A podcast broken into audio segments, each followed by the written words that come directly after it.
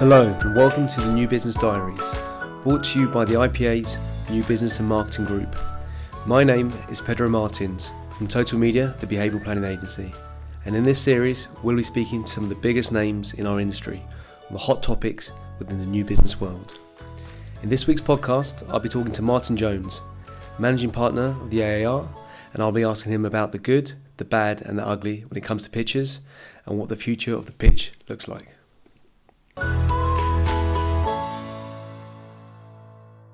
So today I'm delighted to be joined by Martin Jones, managing partner at the AAR, who over his time there has worked on over 850 pitches and seen more than 4,000 pitch presentations. Martin, welcome and thank you for joining us. Thank you very much. This basically means I'm very old but very experienced. Martin, can you tell us a bit more about yourself, what inspired you to join the industry, and tell us about your journey to where you are now? Sure. So I'd never thought about advertising as a career. I certainly never thought about new business as a career. And very fortunately for me, one of my friends at uni spotted this ad, which I think only appeared once in The Guardian, to work in research in an ad agency.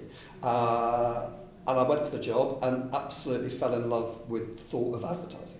And so I joined an agency which sadly no longer exists called J. Walter Thompson, initially working on research, looking at markets for existing clients, and increasingly getting involved in pitches, you know, because this is pre-internet, so that basically there was a lot of literally desk research.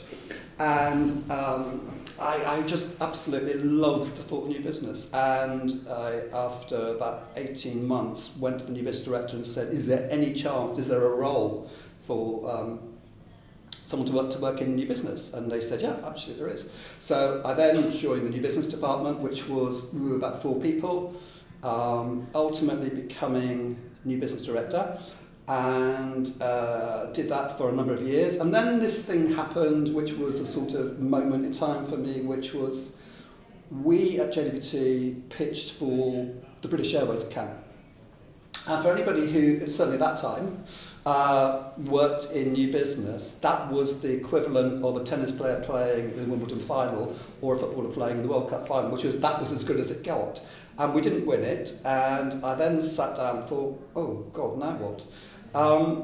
And I was lucky enough to have a lunch conversation with a lady called Lindy Payne, who ran the AAR, which was the first intermediary in the world, and was hugely important to the agency. And we had this conversation where she basically said, you know, what are you going to do next?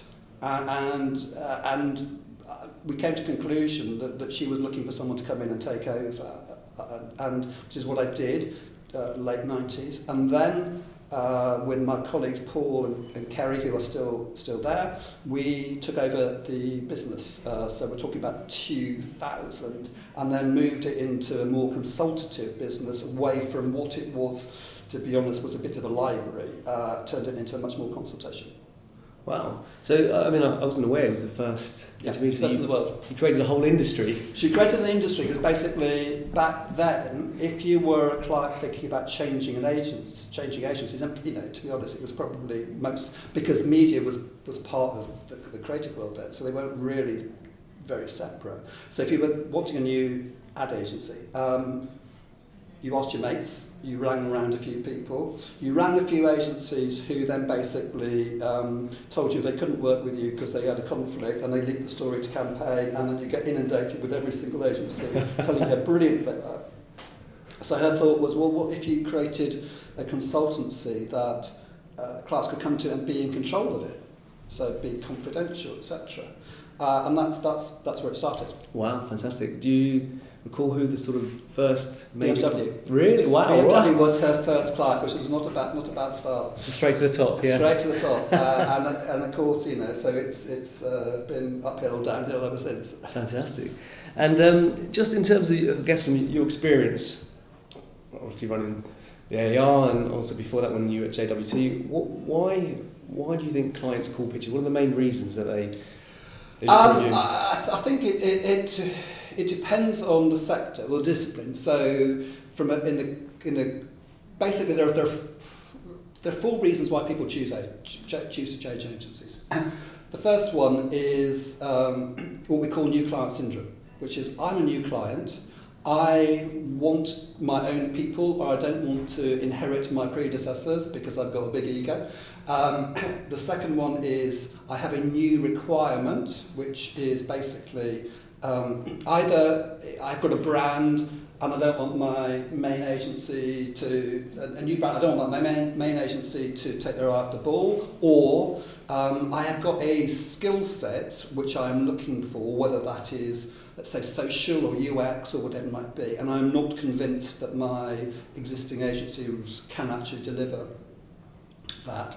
The third one is what we call statutory, which is literally what it says, which is for reasons of corporate governance, often procurement-led and often governmental.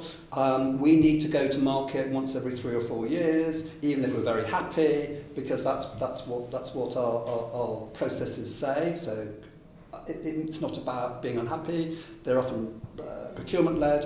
So they're the statutory ones. And then the fourth one is what we call dissatisfaction, which is I am just not happy, I'm not being loved, I'm not being looked after, they don't care about me as much as they used to, etc.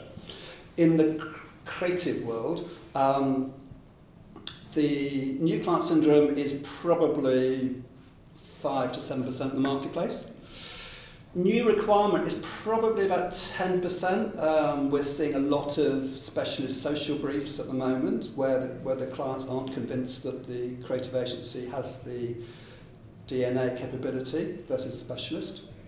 We're looking at statutory being, again, about 10%, and then the remaining 70% being driven by dissatisfaction. And what's fascinating, because I spend a lot of my time writing press releases for clients justifying why they're doing what they're doing, and increasingly it is, you know, the public facing, it's a change in the marketplace, we're looking for a fresh pair of eyes, is the justification, when invariably it's actually about a relationship breakdown. Right. It's actually to do with they've stopped caring about me, they've stopped loving me, they keep changing the team, it's service-led as much as anything else.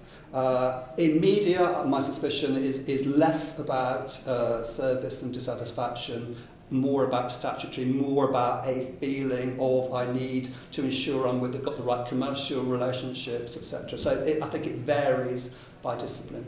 Why do you, slightly tangent, but why do you think the love in me part sort of in the service sort of falls off a cliff? Is that just because? I think complacency. Yeah, okay. Partly. I think that people just get used to, people forget that clients are human beings and that they want to be wanted. And it's like any relationship. We all, yeah. When people, you don't send me flowers anymore or whatever it may be, they start to become really, really big things. And I think the trouble is, I think that agencies forget.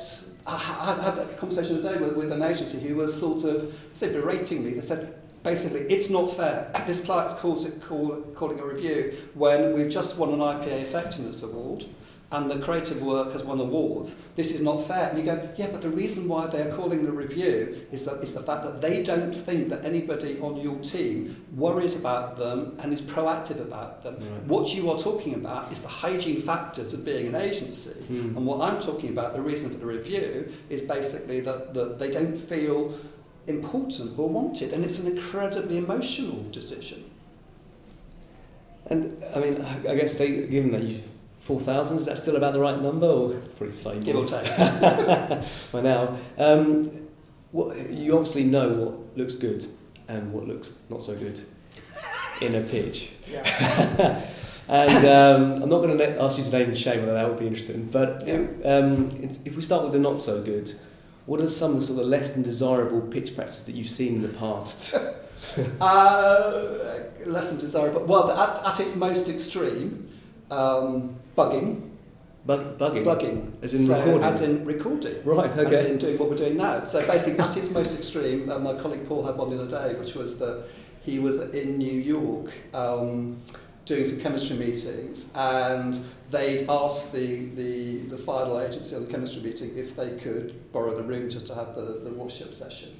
And it was agreed, and they were chatting about the agencies and deciding who was going to get to pitch. And and about an hour later, whilst he's in the car going back to the airport, the CEO of the agency rings up and goes, "Paul, I'm so sorry."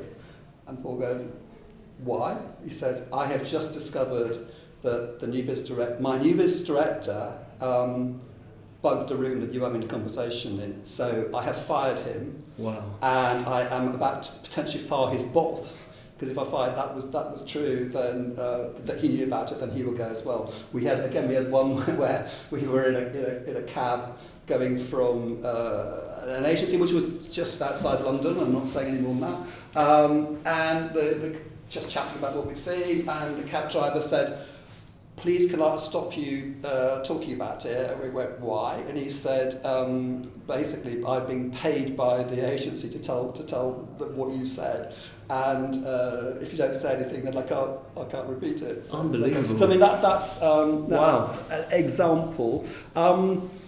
Other things, you get hygiene factors, which is like being kept waiting in reception. Absolutely unacceptable, because it just sends that signal that you're not important.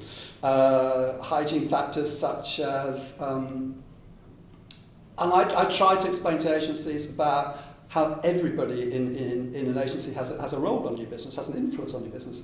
And you could argue that the receptionist is one of the most key people, because how you are treated when you walk into an agency.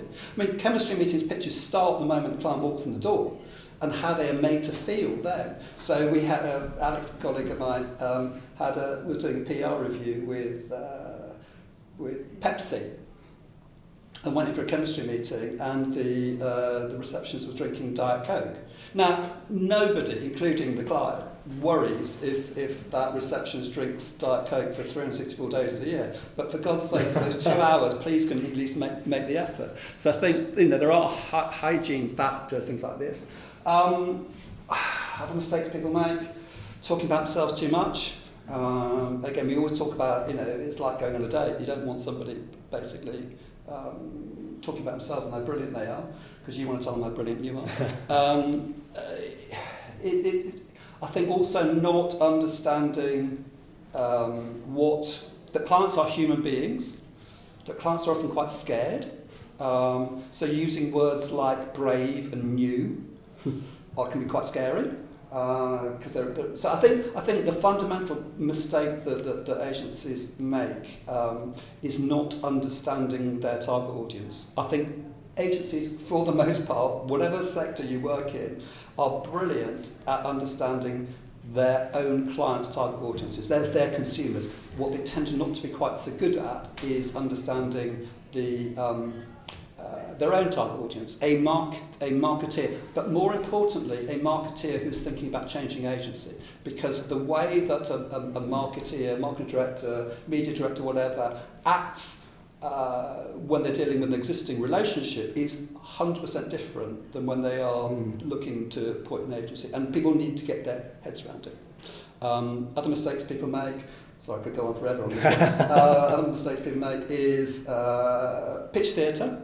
Oh yeah, pointless. Pointless in my viewpoint now, unless you can make it incredibly relevant. Yeah. My favourite one. Sadly, I wasn't there, but I wish I had been. Which was that the story goes that there was a pitch rehearsal going on, and the night before. And the agency had come up with an idea, which creative platform, which was a pantomime cat. "I've got a great idea. It's going to be a pantomime cat." And so the CEO, and it's always the CEO, says the night before, "I know, wouldn't it be great if we got a pantomime cab to come into the meeting? And that will really liven it up." And so what a lovely new business person was told to go off and the night before find a pantomime cab costume, find someone to do it. Then set it all up so that at the agreed time, at the agreed point in the presentation, the pantomime cow would come in and everyone would laugh and it would all come to life. The important words were at the appropriate time. So 10 minutes into the presentation, before any mention had been made of the pantomime cow, the doors fly open, the pantomime cow flies around the table and basically disappears. And of course, everyone's kind of, what the fuck was that? Brilliant. So I think understanding the role for pitch theatre, I think, I'm so glad you said that, because I completely agree. That's pointless. I think unless it's relevant. I mean, one I heard, and you probably tell it better than me, and probably heard it was around, I think, the train company. Yes. It's not even apocryphal. It's the first great example, and probably the best example of all time, of the really the best use of pitch theatre, which was an agency called ABM, Alan Brady Marsh, who were one of the early great independent agencies. And the story goes that they were pitching British Rail, which was the pre-breakup rail organiser.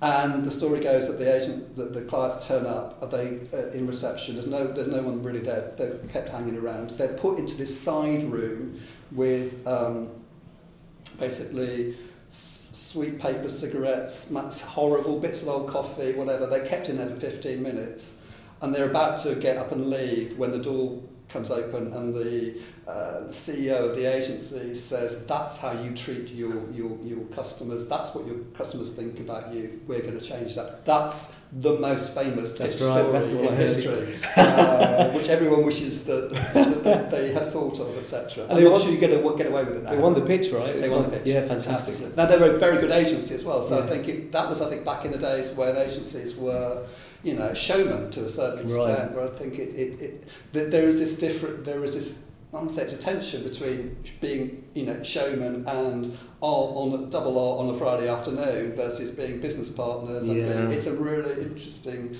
would say tension, but you've got to, clients want you to be both, I think. Yeah, it's a balance, right? You don't want to be one or the other. So brilliant. Okay, I mean that's plenty. So I mean it leads on to my next question, which is if that's what the bad looks like in your experience, what's the good look like? Well, I think the good is more about a philosophy and more about an approach to pitching, which I think is that the best agencies and the best new business agencies understand that the pitch process or the pitch program or whatever you want to call it is not just about solving the exam question. It's not about, so here, you know, most pitches are, tell me what I should do. And people, if they spend, you know, 100% of their time working on solving the exam question and don't think about anything else, they're not going to win the pitch. Because 50% of the pitch is getting the client to want to work with you. So all those other factors, you know, have you met the other agencies? You know, are you genuinely collaborative? Have you been to the call centre? Are you returning my call? All these sorts of things are incredibly important. So you want the client to want to work with you. So by the time the client walks in the door on the final pitch, they are willing you to do well. And honestly, they will end up post-rationalising everything you do. I had one the other day where the client was so desperate to appoint his agency from the chemistry meeting afterwards. That we get to the final pitch and we're kept waiting in reception for 15 minutes because it's a big agency. And the receptionist had emailed them to tell them that we were there, but forgot that they were actually in the presentation room, so no one was picking it up. We eventually tracked the team down. They come down full of apologies. And we go up and we make they make a presentation. It's a very good presentation, and we do what we call the wash up, where again there's a discussion about who we're going to appoint, and the clients are still in love with this agency that they've been in love with all the way through the process, and the subject of you know, being kept waiting in reception sort of might have been prompted by me. I can't say that. And the answer was, oh no, we like it. They're not very slick, and you go, no, that's the problem with it, is that you are post-rationalising, which is if another agency who you haven't liked quite so much had kept you waiting in reception, you're going, what the hell are they doing? Do they not know we're here? And that's what you see all the time. So getting clients, understanding the pitch process is actually, it's half about solving the exam question and half about getting them to want you to work wanting to work with you. That's what I think the best agencies... I mean, that's a really high percentage. I mean, 50% is... Oh, I think so, yeah. Yeah. Yeah. I think it's hugely important that they think you can do it. Yeah. It is unlikely that a client doesn't think you can do what you need them to do. Otherwise, why not be at that stage? Yeah, exactly. So therefore, it becomes an emotional thing, which is I want to work with them. They want to work with me. They come across as a team. All those sorts of things. Brilliant. Okay. And is anything else in terms of? I mean, that's quite a significant part. Well, that's. And have you seen anything that's been particularly well done or? I think one of the big things is treating clients like human beings. Yeah. I think it's really important. Quite like your analogy earlier of a relationship. Yeah, it's about a relationship. It's like, nothing should ever surprise you because it's what you feel as a human being, as like any relationship. I think that one of the things that you see is that the great new business agencies understand the difference between existing clients and new business clients, and they are in different modes. And I think one of them that you see quite a lot is the fact that with existing clients, the chances are there is a decision maker. There is a marketeer, a head of media who will ultimately make the decision. In pitches, it is totally different.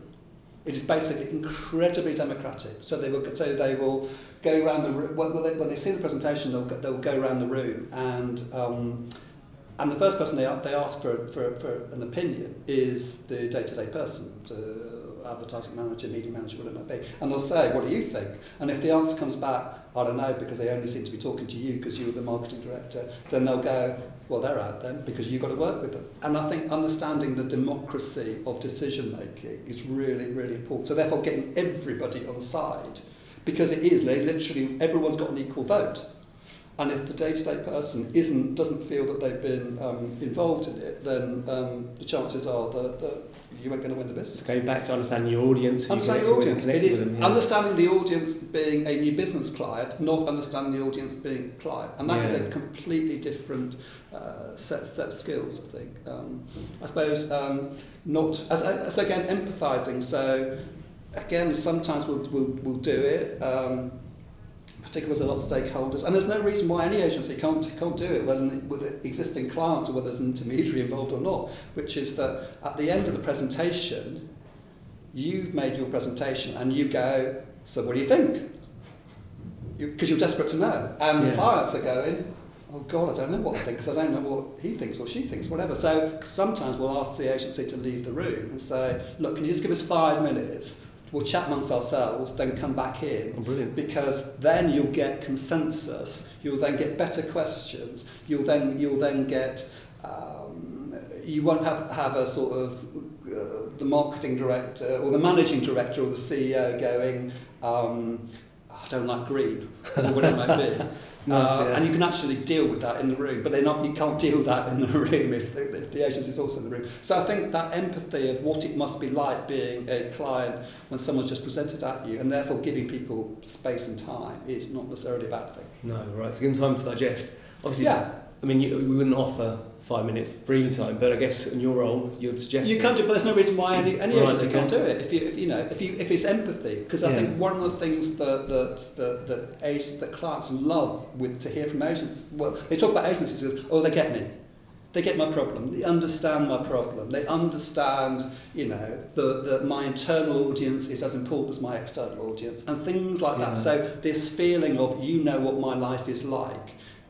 And you demonstrate that by saying, look, would it be useful for us just to give you 5 minutes? Because we've just basically talked at you for the last hour and a half. Yeah. And I think the other thing that agencies sometimes forget is that agencies make 2 hour pitches, hour and a half pitches, etc. Clients see 8 hours. They can see, 4 times. And so therefore, it's just overwhelming sometimes. So again, it goes back to this: think about the target audience, think about them as being human beings. Don't see yourselves in isolation. Just think about how it works. And do you think that the sort of pitch structure going forward is going to change? I mean, People talk about change. Yeah, listen, the number of conversations I've had with various people over the years of you know, the IPA New Business Committee wanted to come up with a pitch contract. I've seen one or two iterations of that. I think I'm always open, always happy to have conversations. We're looking at different structures at the moment about how we might do it. I think the observations on it are you have to see it both through the lens of the agency and through the lens of the client. For the client, it is a big decision, and therefore they need justification, ratification about why they have made their decision. That's why the pitch process is sort of what it is, because it is again, I think agencies sometimes forget. These are big personal decisions, not necessarily big corporate decisions. So to change agency, I had a client the other day who said, look, if I change agency and it goes wrong, I'll get fired. And you can see, how do I get another job? How do I pay my mortgage? Whatever. So realising that there is this personal fear sometimes. And so therefore, I'm not going to do a pitch process. I'm just going to go and appoint that agency.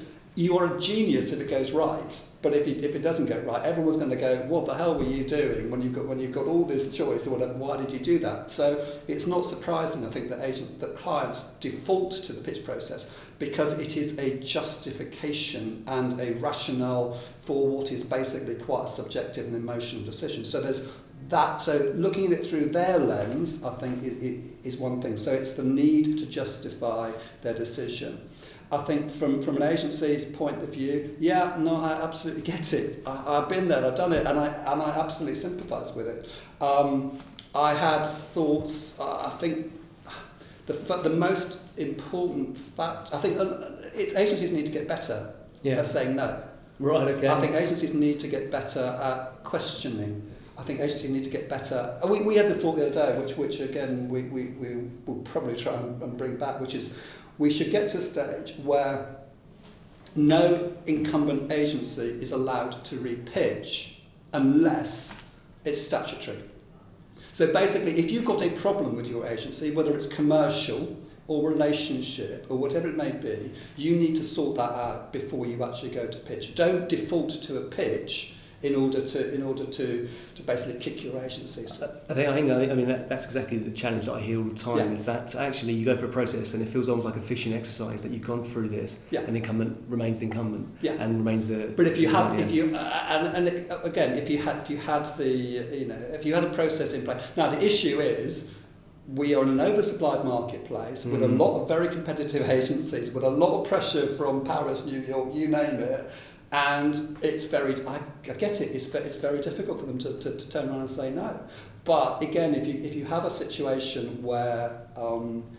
Because you can look at all the criteria in all the world about what you can look at any opportunity as a new business person and go commercial, strategic. You can look at all of them. I think there is one fundamental one, which is basically if you think you're going to get to the end of a pitch and not win it, and somebody on your team is going to go, I knew we should never have gone for that. It always felt a bit fishy. Then listen to it, because the chances are you're clever people. You're probably right. So I think trusting your instinct, I think, is really important. I think collectivism as an industry is really important because people, it's a competitive world out there. And I think that's why the IPA New Business Committee and things like that, getting together and agreeing, but you've got to stick to it. Yeah. That's the issue, you've got to stick to it. So we're looking at various things at the moment, could you, as a football fan, could you introduce something which is basically quarterfinal, semi-final, final? Right, okay. So you constantly narrow it down, so by the time you get to the end of it, you've only got two agencies having to pitch, so they've got a 50% chance of winning it. So looking at the different things like that. Yeah. But again, you've got to look at it through the lens of what are the client want, because they are the buyers in the end, and you need to juggle both sides of it. I think you're right. I mean, I've certainly heard this conversation about the pitch process changing for the last 15, 20 years, certainly. And I guess in absence of something better.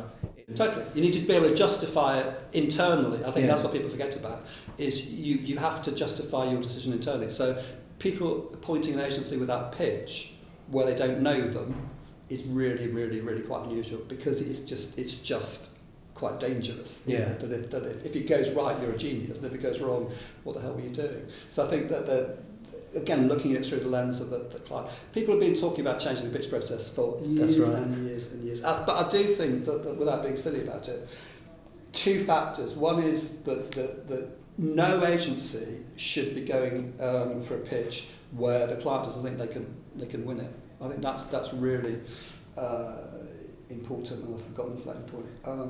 No, but I really value that point, because actually I think we talk a lot about the onus on the client, but the onus needs to be on the agency as well. Totally. Are you going for this pitch because it's there, yeah, or are you going because you can actually contribute and think you can win it and think you can deliver for the client's business going forward? Do you have the experience, the exposure, the understanding of their industry to make a difference? Yeah, because I do think, you know, a bit of self-awareness from agencies sometimes is really helpful. Yeah. Is that actually, okay, and you see it often at early stages where I have to have what I call I'm really sorry, that's an ugly baby you've got, that conversation with but this client wants this, and you can't do this compared to these other people. So a little bit of self-awareness is, you know, and you often see it at CEO level, MD, why are we not on that pitch list? Yeah. Well, the answer is because you're not as good as these people, or you haven't got the skill set that they're looking for. And I remember what my second point is. My second point is to remember that the best pitch process, and it sort of follows on, the best pitch processes should be about finding the people to work with, not necessarily finding the answer. Now, if you find the answer, that's great, but ultimately, in what is basically a people business, it should be, I can work with these people, I want to work with these people. That is what pitch processes should be about. So part of our role, and that's why I think the chemistry meeting is disproportionately important, because, you know, how are you in a pitch process? How do you come across in that chemistry meeting? Do I want to work with you? Do you come across as a team? Are you hungry? Are you energetic? Are you not too London-centric? Are you not too up yourself? Are you not too whatever it may be? Is the thing that's based, because agencies are different. Yeah. You know, culturally they're quite different. You know, and what I get sometimes absolutely frustrated by is I look at a pitch list, which is basically, in my opinion, been put together to find a type of agency to work with, not the right agency to work with. So I'll have a big one, a small one, I'll have a special. No, the best pitches are where the client knows what they're looking for. The client is choosing a house in North London and knows which streets they want to live in. They aren't going, shall I look at a cottage in Swindon and a caravan in the Outer Hebrides? That's easy for me to say it. The pitches should be about, they can all do it, and they're all reasonably similar, and I want to find the best one. Yeah, and I just going back to your point about the ugly baby comment. I think for me that's certainly valuable, because the feedback that you get, that Frank and Onion and obviously the AAR have always been very good about, helps the agency move forward. Totally. Because if you don't know what you don't know, you're not going to evolve. Yeah, but that's you're relying on the clients to be not necessarily honest, but the clients not to clients to be honest, because they sometimes don't like having difficult conversations. You know, they'll sort. You know, have you ever come close second in a pitch? You know, too often. I tell you, you know, the number of times. You know that an agency is in fourth place, and the feedback they get is that you came close second. It doesn't help anybody. It helps the client because they don't have a difficult conversation about I didn't really like that person or whatever it may be. But I don't think it helps anybody. So you know the role of feedback is where can you improve if it is something you can do something about. Now if the answer is you didn't win it because you were too big, or you were too small, or you don't have an office in Uzbekistan, that is unacceptable to me, because I don't think anybody should be asked to pitch if you don't think they can do it. No.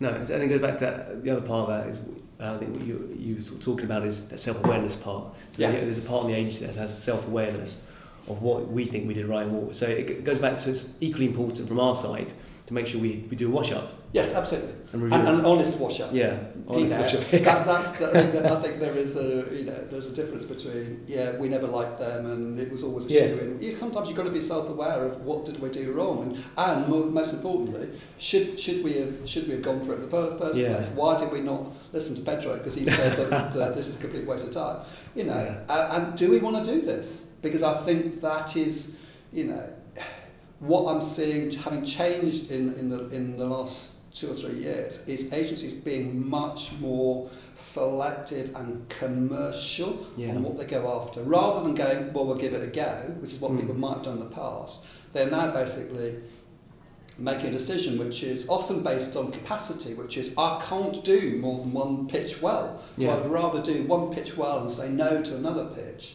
than just give it all a go. So I think that's really helpful to everybody, is people being much... So you know that any agency that's going for it is really going for it, rather than just making it... Which, 15, 20 years ago, you might go, I can do 5 or 6 pitches on that. Wow, right. You could do. You could do back then, because you had more capacity. I mean, most agencies, I suspect, are at about 97, 98% capacity, and therefore new business becomes really extracurricular.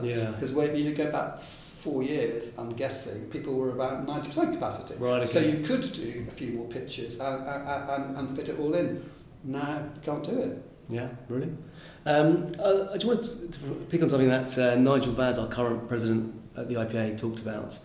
And he was talking about reimagining the future. And it sort of ties in with a lot of the conversation that we've had already, and becoming a true client partner versus just a service provider. And I know that, especially at the AAR, you've invested in this side of the business to make that happen, offering much more than just purely helping brands find the right agency. But I was wondering whether you can give us a sort of quick overview of the services you introduce based on the needs of the clients and, I guess, also the agencies. Yeah, I mean, I think that the days of being a divorce lawyer are hopefully gone. Is part of our role, I think, is to help both clients and agencies. And for clients, sometimes that's ensuring, yes, it's about running a pitch, but that's about running a pitch when the client has decided the relationship is beyond repair, etc. So when sometimes you get to that stage and the pitch is the only answer. So other stuff that sometimes we'll train clients to be better clients, how to brief, how to give feedback, all things like that. So we do quite a lot of work in that area. We do quite a lot of work in the relationship area, which is, there's a few niggles at the moment. I don't necessarily, want to call a pitch, but there's something going on, and I just want to get it sorted now. And that's mutual, so it has to be the client listens to what the agency says, and the agency listens to what the client says, and it's an honest appraisal of, we don't like the fact that you all your briefings are done by your junior people. So, fault is invariably on both sides, so we do a lot of work in that area. Again, that sounds slightly strange for AAR to say it, but try and prevent pitches by saying, you've been with the same agency for 4 or 5 years, so this is from a client and from an agency's benefit perspective, is that the client doesn't necessarily want to go to pitch, but they need some justification. Yeah. So we will do things like audits, which is basically, we'll look at commercials, we'll look at working practices, we'll look at benchmarking, we'll look at relationships, and we will probably come to the conclusion it's working well. There might be a few tweaks here, but you certainly don't need to go out and pitch. And then a recent product that we just introduced called Radar, which again is helping agencies find out what their clients are thinking, etc. Not simply are they a good agency or not? It is just a few it's a process that we go through with clients and agencies, just to spot any issues. Yeah.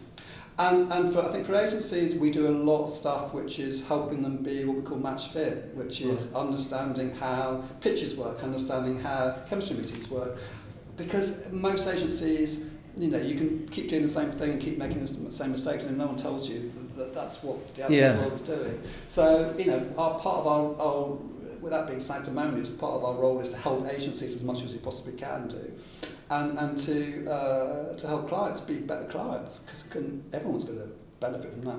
Yeah, well, having done one of your courses, or actually multiple of your courses, oh, right, okay. I can vouch for that. And then just final question. What advice, or one piece of advice, would you give to anyone in your business today? One piece of advice. One piece or... Okay, one piece of advice. Where can I do one piece of advice? I think that... Well, two pieces of advice. One, be the voice of the new business client in the agency, because nobody else is going to do it. So sit there and go, why the hell would they be interested in the fact that we've got... So be their voice, because nobody else will do it.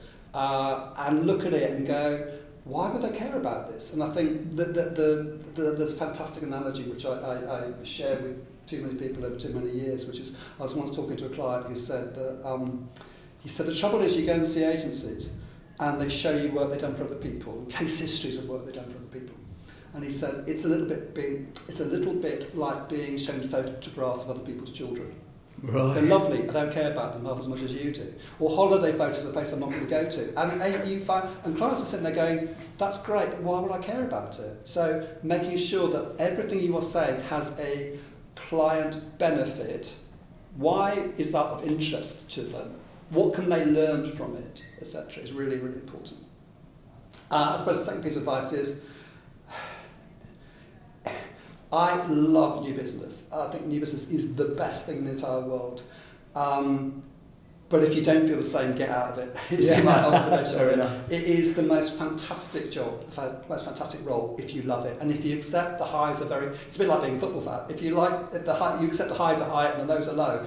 If you want this middle ground, get out of it, because it is soul destroying. But if you love it and you enjoy it, then I'd say embrace it, because some of the best people who've gone on to run agencies have got new business background, and so realise and enjoy new business. Martin, thank you. That's been absolutely brilliant. My pleasure. Fantastic. You've been listening to the IPA's New Business Diaries. Get more information on the IPA New Business and Marketing Group, our podcast, and a host of other information at the IPA Networker site, which is ipa-networker.mn.co.